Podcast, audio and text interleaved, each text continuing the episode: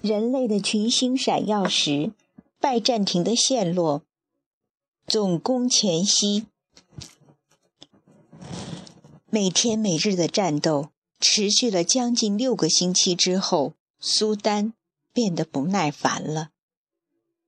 他的大炮已经在许多地方毁坏了城墙，但是他指挥的所有一切攻击，到目前为止都被顽强地击退了。对一个统帅来说，现在只剩下两种可能：不是放弃包围，就是在经过无数次个别的小袭击之后，发起一次大规模的决定性的总攻。穆罕默德把他的将领们召集起来举行会议。他的热切的意志战胜了一切顾虑。这次大规模的决定性的总攻决定在五月二十九日开始。苏丹以他一贯的坚决态度进行自己的工作。他安排了一次宗教盛典，十五万人的部队，从最高统帅到普通义兵。全都必须完成伊斯兰教规定的一切宗教礼仪，进行小静和白天的三次礼拜。所有的现存的火药和实弹都已运来，以加强炮兵的攻势，为攻占拜占庭创造条件。全军已为总攻分编成各个部分。穆罕默德从清晨忙到深夜，连一个小时都不休息。他骑着马，沿着整个从黄金角到马尔马拉海的广大阵地，从这个帐营走到那个帐营，到处亲自给指挥员鼓气和激励士兵。不过，作为一个通晓别人心理的人，他知道怎样才能够最有效地煽起这十五万人的高昂斗志。他许下了一项可怕的诺言。以后，他完全履行了这项诺言，这既给他带来了荣誉，也给他带来了耻辱。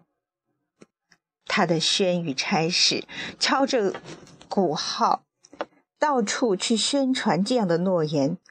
穆罕默德以真主的名义，以教祖穆罕默德的名义和四千先知的名义发誓保证。他还以他的父亲穆拉德苏丹的灵魂。用他自己孩子们的头颅和他的军刀发誓保证，在攻陷拜占庭城以后，允许他的部队尽情劫掠三天，城墙之内的所有一切家什器具和财物、事物和珠宝、钱币和金银、男人、女人、孩子，都属于打了胜仗的士兵，而他穆罕默德将。放弃所有这些东西，他本人只要得到征服东罗马帝国这个最后堡垒的荣誉。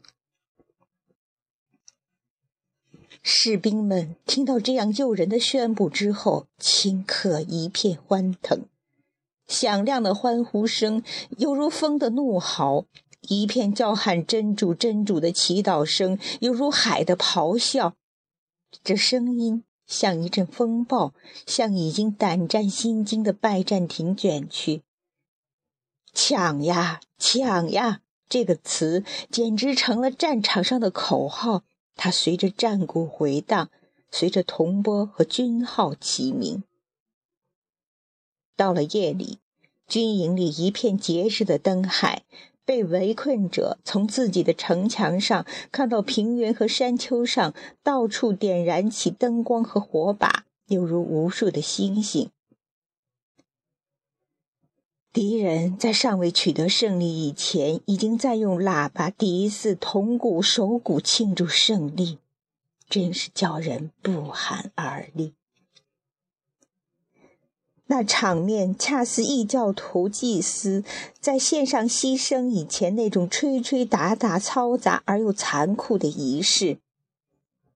但是，到了午夜时分，所有的灯光又都根据穆罕默德的命令，突然一下子全部熄灭。十几万人的热烈声响戛然而止。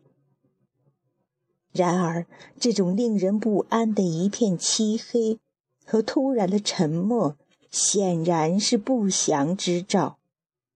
对那些被搅扰的心神不宁的窃听者们来说，比亮光中的喧嚣、疯狂的欢呼更觉得可怕。